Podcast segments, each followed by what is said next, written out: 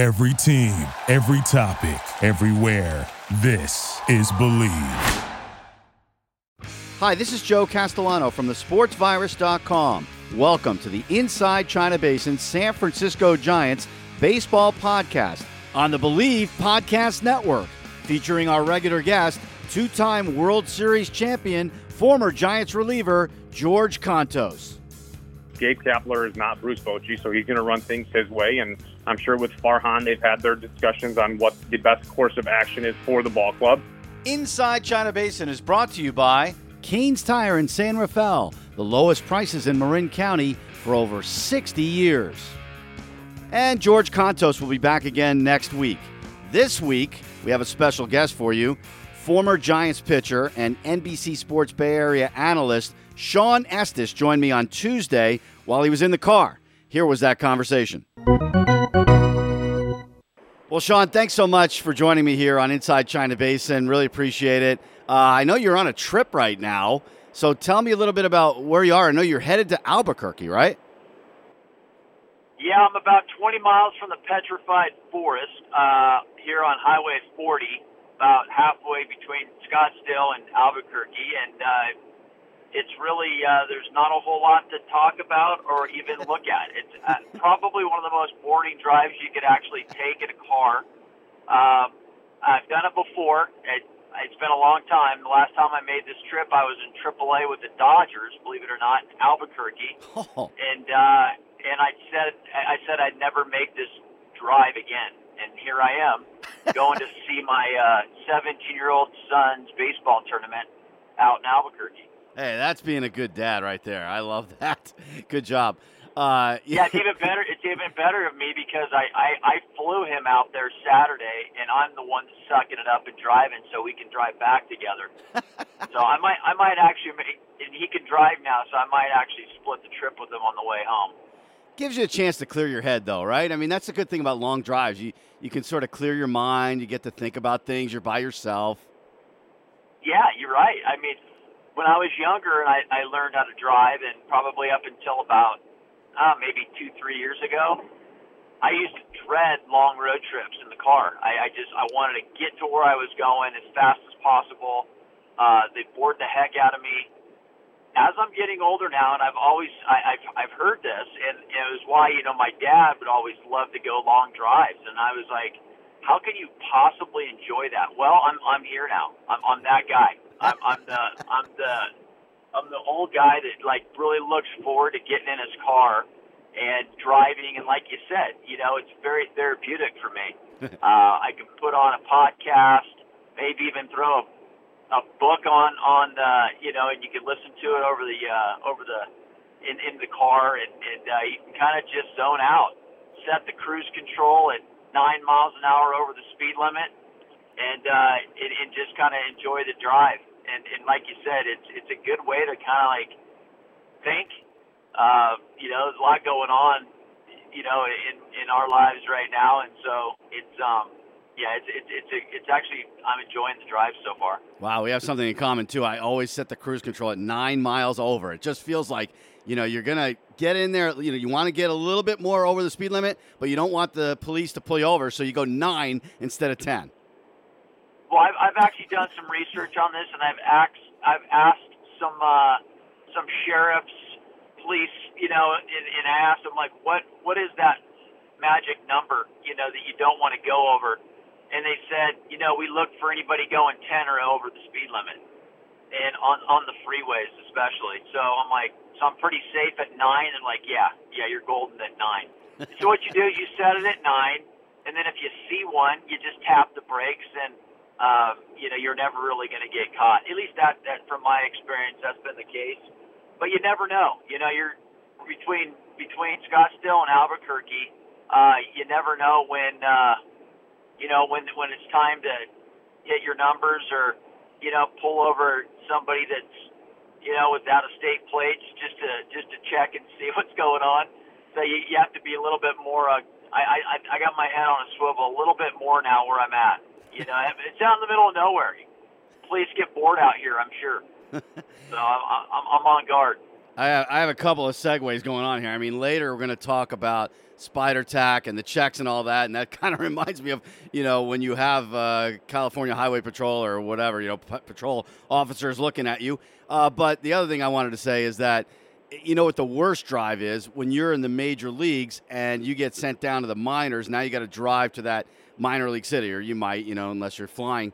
Uh, and for right now, for LaMont Wade Jr. and Jason Vosler, that's the case. They have probably had to drive to Sacramento after they were optioned. And it was kind of eye opening for a lot of people, I think, Shawn, that Wade was sent down. I know, you know, he has options. Dickerson and Ruf are coming back. There are other players like Tauchman who, you know, does not have options, so you're not going to send him out. But the way Wade was playing, it was such a shame to see him sent down to the minors, wasn't it?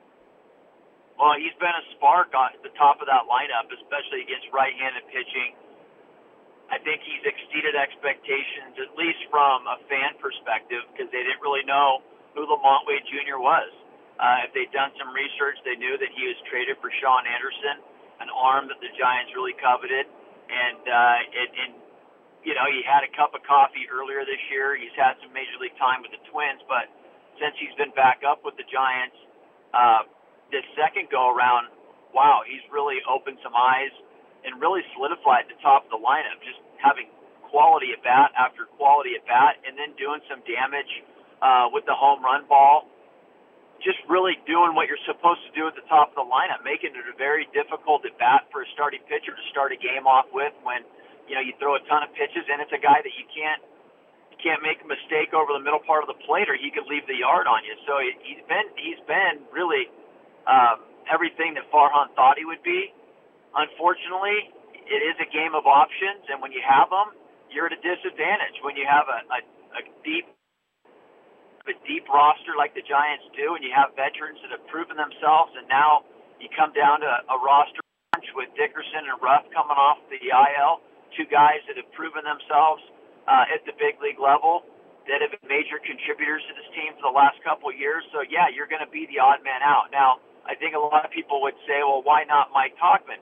He hasn't done much offensively since he's been a Giant. Uh, but you know, he's a guy that they did, that Farhan did trade for. He gave up uh, Peralta, which was a good arm. He gave up a, a, a, a young power hitter in the minor leagues for Tauchman. And he, quite frankly, he's made two really big catches this year. Uh, he does go up there and give you a tough at bat. Just haven't seen a lot of results as far as offensive numbers, as far as average wise. Um, but he's an asset to your team. I mean, they like what they see. They feel like that he can, you know, battle his way out of this slump offensively, but he does provide offensively, and I think they're going to give him a little bit longer rope than people probably would like to see based on, you know, you have two guys in Vosler and Wade that have done pretty, pretty good things as Giants. So, um, doesn't mean that LaMont Wade Jr. and, Jason Vosler are going to go down to San, Sacramento and rot. No, they're going to go down, get at bats, uh, and, and we'll probably see one of those two guys, if not both of them, in the near future, just based on what we've seen injury-wise from this from this giant roster. They'll both be the next man up. So you can't hang your head. You got to go down there, put your work in, take what you've learned at the big league level, apply that at AAA, continue to get to go out there and put up quality at bats, and we're going to see these guys sooner than than probably later, and they're going to make a major contribution still moving forward to this giant. Um, to, to, the, to be able to help this giant team win. Yeah, I agree. It's a good problem to have with all this depth right now. Uh, we definitely uh, liked what we saw, I think, from Sammy Long pitching on Sunday. I was at the game, his first major league start, and it didn't look like he was all that nervous about it. I mean, he was throwing a really good curveball against the Phillies. You know, handled uh, most of the hitters pretty well. Uh, you, know, Bryce Harper had a lot of trouble with him. What do you think about his outing and uh, what his future is as a starter? Yeah, I mean, we'll have to see moving forward. He hasn't faced been faced with a ton of adversity yet. I like the fact that they're starting him rather than bring him bringing him in after an opener. I never really have loved the opener as a whole. Um, I feel like that it's hit or miss, and and you know they've hit a couple times, but they definitely missed the last time. I I believe that when you're a starting pitcher, and and you've been a starting pitcher, you know, building up to get to the big leagues, that you really become accustomed to your routines, and more a starting pitcher than anything because you know, it, it boils down to what you do the night before, what you have for dinner the night before, what you do in preparing uh, for that for that start, and really, it's it's the pregame preparation that you have, the the hour to a half an hour before you actually take the mound, especially at home where you can gauge, you know, the start time. You know that you're going to take the mound at 7:05 or 6:35, whatever the game time is, and you know exactly what you need to do to prepare to get ready for that start. And it just makes you it, it, mentally it puts you more at ease to know when you're going to actually take them out. Now, obviously on the road it's a little different because you don't know when that half inning is going to end, but the preparation going into that start before you head into the dugout in the top of the first inning, waiting go, to go out and pitch the bottom of the first, that that that stays the same. And so I believe that it just really you get the you're going to get the best out of that starting pitcher if he starts the game. So I love the fact that they gave Sammy Long a start in that game. I love the fact that he went out there and he attacked the strike zone from from the first batter. Now the Phillies have some pretty good thump in that lineup, and he had to witness the day before the Phillies put Phillies putting up a ton of runs. Now yeah. that can get in your head to a little bit for a young pitcher uh, where you think, oh my gosh, these guys are banging right now. I'm going to really have to be on my game. And a lot of times, young pitchers will try to nibble. They won't attack hitters. Maybe a little bit afraid of contact, but that's not what I saw. So I love the fact that he went out there and he, he was aggressive. Um, you know, the fastball plays, but the curveball, you know, is what's going to keep him in the big leagues. Uh, the changeup's going to be a big pitch for him as well him landing that curveball for strikes, throwing it when he wants to for balls. I mean, it's an above average pitch. It's one of the better curveballs you're going to see in the big leagues, and he's going to have to ride that pitch. But he also has to realize that if he doesn't have that pitch early in games, he needs to continue to stick with it until he finds that because that's going to be the pitch. That's the neutralizer. That's the pitch that you have in the back of those hitters' minds, which makes your fastball play a lot better. Because his fastball is pretty straight, and he throws. He has pretty good command of it the velocity is anywhere from 90 to 95, but if he doesn't have that breaking ball to go with the fastball, um, you know, he may feel a little bit like he's out there on an island. Fortunately, he has that third weapon and it's a changeup. So I like his repertoire, but I want to see how he pitches, you know, through a little adversity. I want to see how he utilizes, you know, all three of his pitches. If he doesn't have his breaking ball on a given day, how he goes about pitching and having success. So that's all things that we're going to have to see moving forward, and that's all really part of just the mental game and the maturity process of being a young guy pitching in the big leagues. But it's also fun to watch. He has a lot of confidence right now based on how he's pitched so far as a big leaguer. He seems to have a lot of confidence already. You've heard Kapler talk about it, but now it's going to be, you know, can he ride this this confidence out there? And if he and at some point he's going to hit a roadblock. He's going to hit some. He's going to have to like hit some adversity, and I want to see how he handles that. I'm sure you could relate to that first major league start too. I mean, I know the circumstances were different for him than for you when you had yours because I mean he's pitching at home. He's got friends and family in the stands. He's from Sacramento. Uh, you, I saw September the 16th, 1995. You had your major league debut in Pittsburgh, your first major league start, and you struck out your first two batters. I saw Jacob Brumfield and Jay Bell. So, can you go back to that and what was going through your mind and how you can maybe relate to Sammy Long? Yeah, well, I believe Sammy Long's ready to pitch in the big leagues. Uh, I feel like that he's just more battle tested mentally, just based on what he's gone through. Uh, I mean, he has been on the pretty on the fast track this year, um, but with that being said, he's a little bit more experienced as far as age wise. I, I, he believes that he, I mean, he has a lot more confidence than I did in 1995. Uh, I was on the fast track as well that year, yet I wasn't ready to pitch in the big leagues. I knew that. The Giants were just really kind of seeing what they had. They had traded for me earlier that year for Solomon Torres. They saw that I had a lot of success in the minor leagues, ending at the double A level. I hadn't pitched in triple A yet.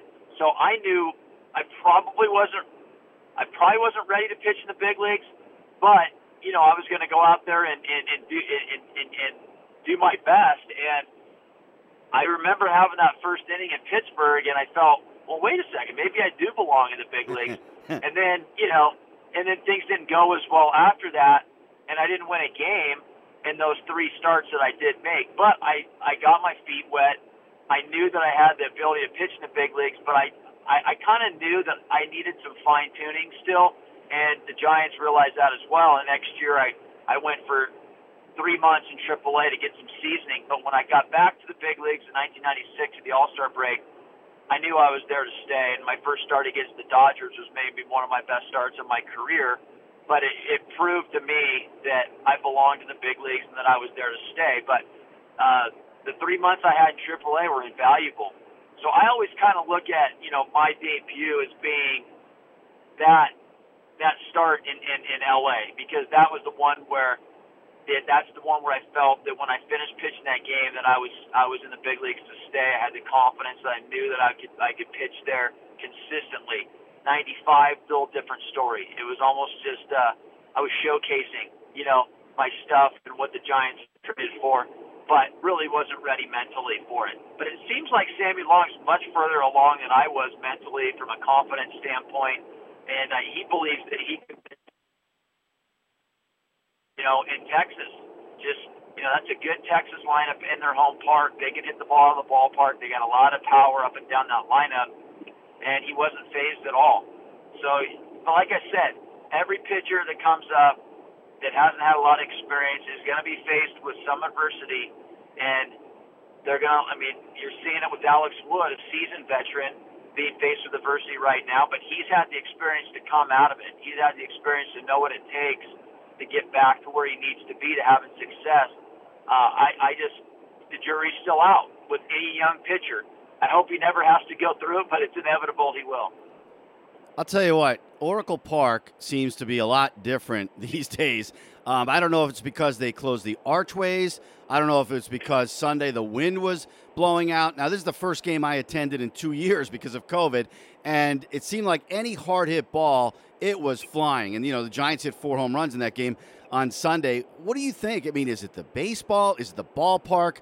There's something different going on. I mean, obviously the Giants are leading the major leagues in home runs, and we would never expect that from a team that plays at Oracle Park, no matter who's in the lineup. But you know, the ball is really flying. So, what have you thought about it? Well, day games sometimes at Oracle, especially if the wind pattern is, you know, if it's going out to a certain field, it can play a lot smaller. It can play actually very it can be very hitter friendly at times. On average, though, it doesn't definitely favors the pitcher. I think all those things kind of factor into it, but I think the most important thing, and we have to start giving these hitters some credit. I mean, they they are hitting the ball hard. These up and down the lineup, they have the ability to hit the ball in the ballpark. And we've seen it on any given day where, you know, Mauricio Dubon hitting in the eight hole, uh, Jason Vosler hitting in the seven hole uh, you know, LaMont Wade Jr. hitting at the top of the lineup. Obviously, we know the guys that have power, Buster and Crawford and Belt, Longoria and Dickerson, uh, Flores, who uh, and Yastrzemski. I mean, we know those guys have power, but you're starting Duggar. Let's let's let can't fail to mention, you know, Duggar and his breakout season power number wise. All these guys have the ability to hit the ball in the ballpark, and a lot of it has to do just based on the hard work they put in the hitting coaches and their ability to kind of make some tweaks with these guys these guys swings to help them get the ball in the air, help them hit the ball hard, help them prepare to do damage with strikes, uh, help them you know be able to have a game plan when they go up to the plate and take close pitches because they're not going to be able to drive those pitches. Not have the I mean have these hitters not be afraid to still have to still take big two strike swings. I mean, you talk about, you know, there's no two strike approach anymore, but if you have a good game plan with two strikes and you st- and you have the ability to hit the ball, you know, in the strike zone and take a big swing at it and still have the ability to do damage, uh, you know, that plays. You're not just swinging to swing. You're not just swinging to swing hard. You're swinging at pitches that you know that you can drive, and that's that's an organizational philosophy, but you have to have the players in on that roster that are willing to implement that. and go up there and, and now execute. And so we're seeing that. We're seeing these hitters hit the ball harder. We're seeing them get the ball in the air. We've seen Crawford, we've seen Longoria be able to get the ball air on a more consistent basis this year where, you know, they were hitting a lot of hard ground balls in the past, but hard ground balls don't play anymore. The shifts are taking those hits away. Uh, and so now they're like, okay, well, if I can't hit the ball hard on the ground, now I need to find a way to get some elevation, hit the ball hard in the air. And now they're seeing not just balls hit hard in the air, they're seeing them leave the ballpark. At home, on the road, it doesn't matter. If you have, if you're barreling baseballs and you have exit velocity of over 100 miles per hour, you're going to see a lot more balls leave the yard, and that's what we're seeing out of these Giants hitters. So I think you have to give a lot of credit to actual the hitters and implementing the philosophies of the organization, and then the pitching, and then the hitting coaches being able to stay on top of things and trusting those guys and what they say, um, you know, and, and what they say based on their preparation, and really believing in, in their their thought process. So I think it's a it's a collaborative effort right now that we're seeing really come to fruition on the field. We'll have more with former Giants lefty Shawn Estes from NBC Sports Bay Area right after this. When it's time for new tires, you want the lowest prices and the best service, don't you? Well, Kane's Tire in San Rafael has you covered on both. Kane's has the lowest prices in Marin County, and they provide the warm and welcoming service that you can only receive from a family run business. Voted best of Marin for 35 years in a row, Kane's prices beat Costco's prices every time. Kane's Tire, 1531 4th Street in San Rafael. Give him a call at 415 453 2942. That's 415 453 2942 for Kane's Tire. All right. Earlier, you were talking about going nine miles over the speed limit, and it kind of makes me think of what's going on right now in Major League Baseball with the checks on pitchers as far as using a foreign substance. Because, uh, you know, if you're using a little something, maybe that's like going nine miles over the speed limit. But if you're using spider tack, to me, that's like driving 90 miles an hour. You know, you're, you're really trying to get that edge first question for you, Shawn, is how much of an edge is that? I mean, of course, we're seeing the the spin rates and all that, but in your mind, is spider tack, you know, the be all and end all of trying to cheat as far as the substances, and and where do you draw the line? I mean, what do you think as far as the way pitchers were going about this and the way it's going to change everything? Yeah, I think it doesn't affect the guys that the elite pitchers as much. Uh, you know, we saw the Jacob DeGrom stuff last night you know, I mean, 101 without with or without Spider Tack is still 101. It's still going to be tough to square up. The stuff that he features is still going to be elite. It's still going to be swing and miss stuff with or without substance. The Gerrit Coles, same thing. Uh, you know, there there definitely is a, a, a level of pitcher where it's it's not going to affect it. I feel like it, it's more like the average pitcher in the big leagues where without better spin on the fastball, on the breaking ball, it definitely it, it, it provides an advantage for these pitchers. It definitely takes them to that next level. The average pitcher becomes above average. The good breaking ball becomes great. The spin on the fastball up in the zone becomes less hittable. It has a little bit more carry because you do get create a little bit more spin on a four seam fastball. Maybe a two seam fastball, you end up getting a little bit more sink. That it's a game of inches when it comes to to, to hitting um, on the barrel of the bat or just off the barrel of the bat. Can be the difference in a home run or, or a long fly out. I mean, it really does come down to that.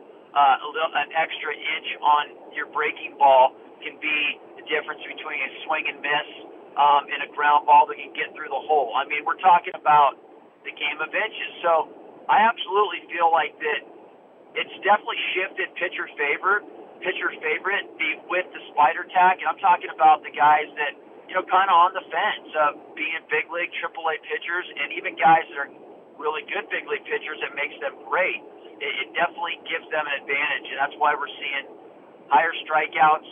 Uh, we're seeing lower batting averages uh, it, it, it definitely does parallel with, with this extra spin rate. So if we could level the playing field a little bit with making an average breaking ball state average where it gives the hitters a little bit better opportunity to square that up, or a fastball that doesn't have as much life at the top of the strike zone and hitters are able to get on top of that pitch and do some damage with it, uh, I'm in favor of that because, um, you know, I, I, I do believe that they are gaining an unfair advantage, which I, I, I don't I don't think that's right.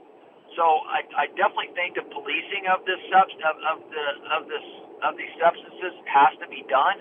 I don't love the timing of it in the middle of a season. I feel like the Major League Baseball become they're very a, a knee jerk reaction um, type of it's a knee jerk reaction thing right now, and I I feel like it's something that maybe they could have waited till the off season to to really to really nail it down for next year to make it a little less. Uh, I I, look at it as invasive, maybe even less subjective too, based on the umpires. So I don't like subjective because it, it's all based on opinion. And spider tack, I mean, there's ways to get grip on a baseball that are legal, and I think that that's where we need to get back to is is the rosin and sweat. Um, you know, whatever it, you know it might be to where you need to get a little bit better grip because quite frankly, some of the balls out there are a lot slicker, you know, than, than other baseballs based on how they're rubbed up, based on the environment they're pitching in. And it really is difficult, especially, you know, if you can't get a seam. Some baseballs are different as far as the seams you can grip. Now, granted, you can throw it out and get a, a ball that, you know, has a little bit better seam, so you get a little better torque on that, on that, on the seam for your breaking ball. But moving forward, I, I just don't know how well it'll be implemented I don't. I mean, we saw yesterday there was a lot of, you know, I think there was a lot of like giggling going on, uh, chuckling between the umpires and the pitchers. I don't think the umpires like it. I think it's one of those things they just have to do. And I think after a couple weeks or three weeks, um, it'll just become more of a formality with these umpires. I, I, I don't think they want to do it, but I hope that it becomes more of a deterrent for the pitchers because, like I said, I think it becomes it, it's a huge advantage. So players that want to cheat, they're going to find a way to cheat. They're going to they're going to push the envelope a little bit. It'll be interesting to see the first player that gets caught, how how that affects the team, how that affects the rest of baseball. I think I feel like it is scaring a little bit. I mean, it's scaring most of the players right now into not doing it. But I think that over time, we'll see it kind of be reintroduced somehow, some way. I just want to see how that's going to happen and how it'll all play out. It's just one of those things right now. It's a wait and see approach. But I mean, I, I I'm on the side of of Major League Baseball realizing something has to be done. I don't know if this is the best way to do it, although I don't have a solution right now. I mean, to me, the spider tack seems pretty obvious that you know that is major cheating right there. But other than that, it seems like some of the other stuff that's being used, uh, you know, it might be borderline. What are your thoughts about it? Because you, like you said, you want to be able to grip the baseball, and uh, you know, with steroids, that was pretty obvious. If somebody's taking, you know, a performance-enhancing drug, that's cheating, and you know that that's really bad. But if you're a pitcher who's trying to get a grip on a baseball, you know, where do you draw the line? Because you're obviously trying to get a little bit of an edge, but you also have the morality question. Am I cheating or am I not cheating right here? Yeah, that's it's, it's the it's that gray area. I mean, it's it's it's like it's all or nothing. You know, you can't really say because you can't you can't decipher um, spider tack from anything else. Like, I mean, I, I don't know how you do that. Uh, you know, back in the day, the, some catchers would put some pine tar in the in the um, in their glove, you know, or they'd have it on their shin guard and they give a little tap, you know, they give a little tap to it and they throw the baseball back, so you'd have a little bit of, you know, a little something on the ball they get a bit better grip on. Um, there's all kinds of way to get a better grip. Sunscreen and rosin, um, shaving cream with the old lanolin in it now, I mean, you can put that on your hands and, and rub it around, and, and it gives you a little bit better tact. To me, those type of things aren't going to make a huge difference on spin rate. Uh, I think when you're dealing with spider tack, it, it's just to another level. But how do you dis- how do you decipher that between that and a little bit of shaving cream or a little bit of, uh, of sunscreen where you get a little bit of tackiness on your hand, on your finger. Uh, you know, umpires can't see that if they're checking. All they feel is, is, is a little bit of stickiness. You know, so like, how do you know the difference? And you don't. So it's all or nothing. It's either it's either you, you don't use anything or you allow everything. So I, I don't know. I mean, there's ways, you know, where you can chew you can chew gum, like bubble gum, and because of your the saliva in your mouth is sticky, you know, you, you're allowed to go to your fingers and not wipe off, or you can fake wipe off, and then you can rub the baseball up with your hand, and there's all there's the there's the sali- the sticky saliva that you have. That helps to get a little bit better grip. Um, what's why can't that be done now? Well, you walk off the field and you have a little stickiness from the from the gum, and now all of a sudden you got you're using you're using an illegal substance. So I it's it's it's very difficult right now because you know it, it, there is places where especially these drier climates, Arizona, Colorado. Um, you know, where it's really difficult to get a good grip on the baseball. It, it, it becomes slippery. It's hard to throw, harder to throw your breaking ball. Uh, hitters become more at risk now, especially with the stuff that guys are featuring, where balls slip out, you get hit, you hurt somebody. You know, you need a little bit something to get a grip on the baseball. That's a little bit, you know, the, that's that's special situations. I think the majority of the ballparks, especially during the summer, you're going to sweat a little bit. It's humid. You can use rosin and sweat to get a little bit better grip. But like, at, at, at what point is are you going to get your fingers checked in between innings, and that's going to and they're going to feel tackiness. I mean, that's where it becomes subjective from an umpire's point of view.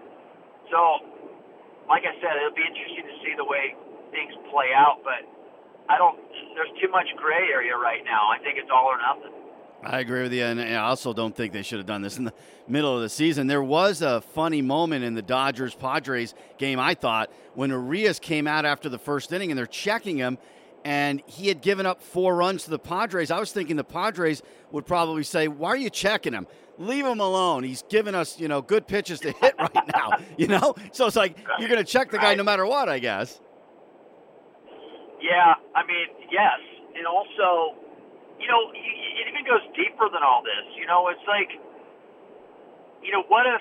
And I'm I'm I'm not a big conspiracy theorist, but when you leave it into the hands of an umpire in his discretion.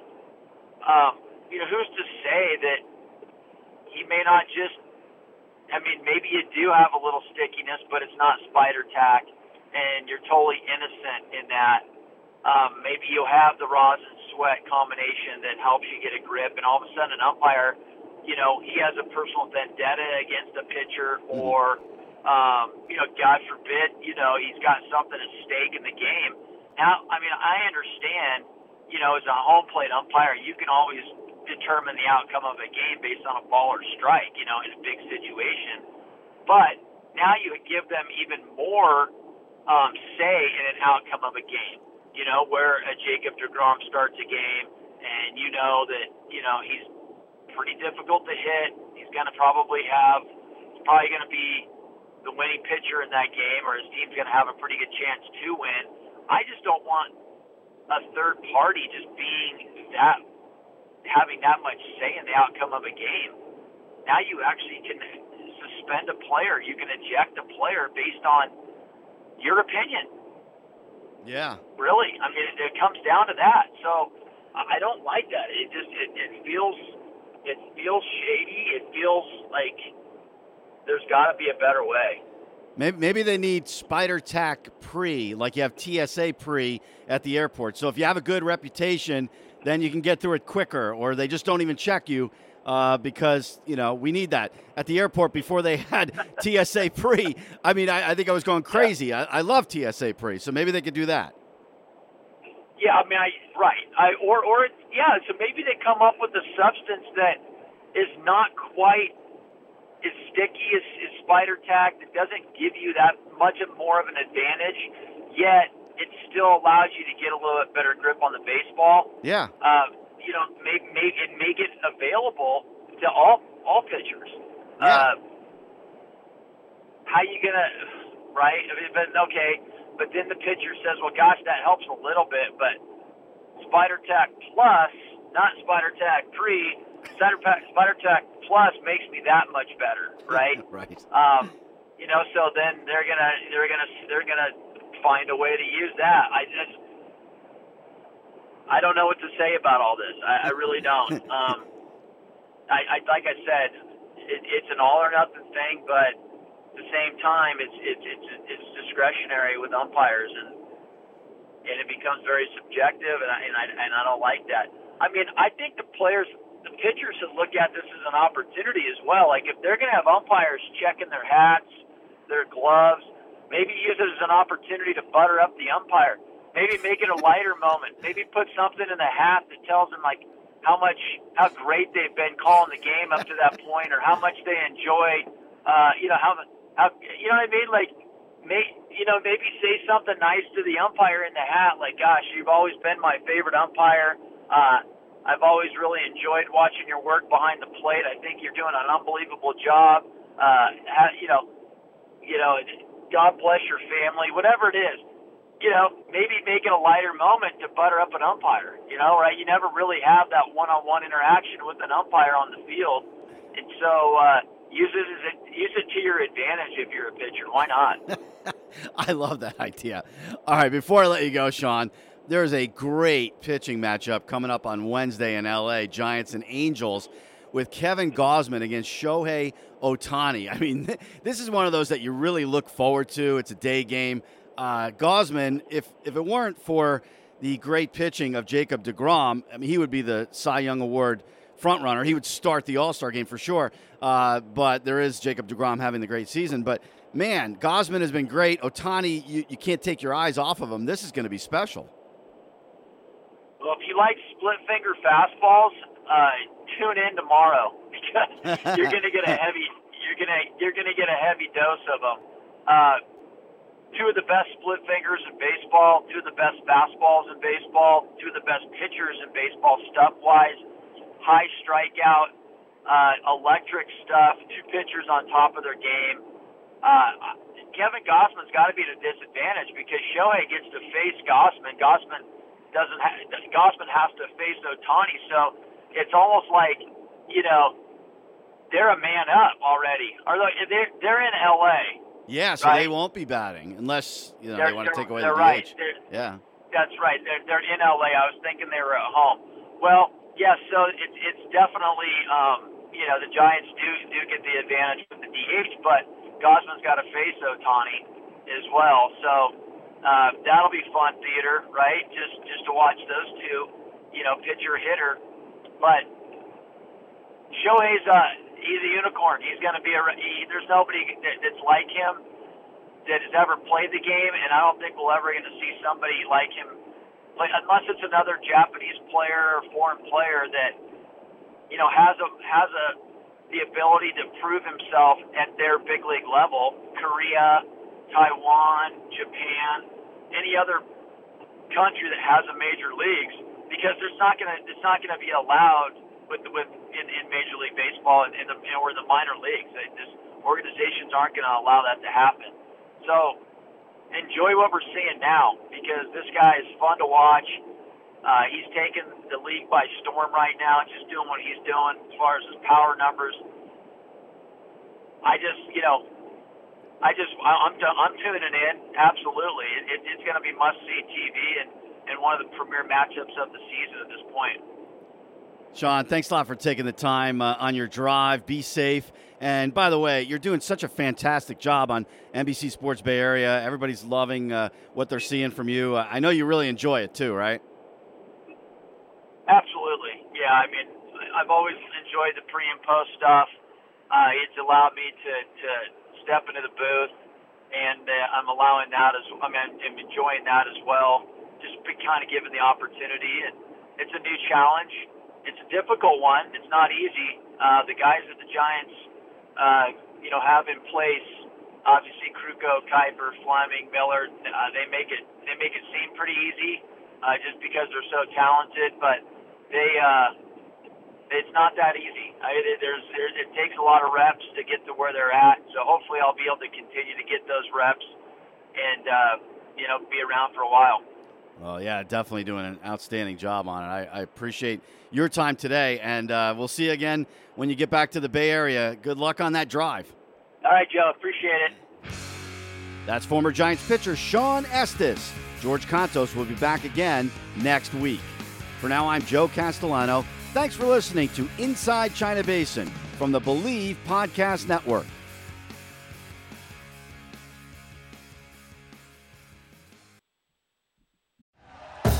Thank you for listening to Bleav. You can show support to your host by subscribing to the show and giving us a five star rating on your preferred platform. Check us out at Bleav.com and search for B L E A V on YouTube.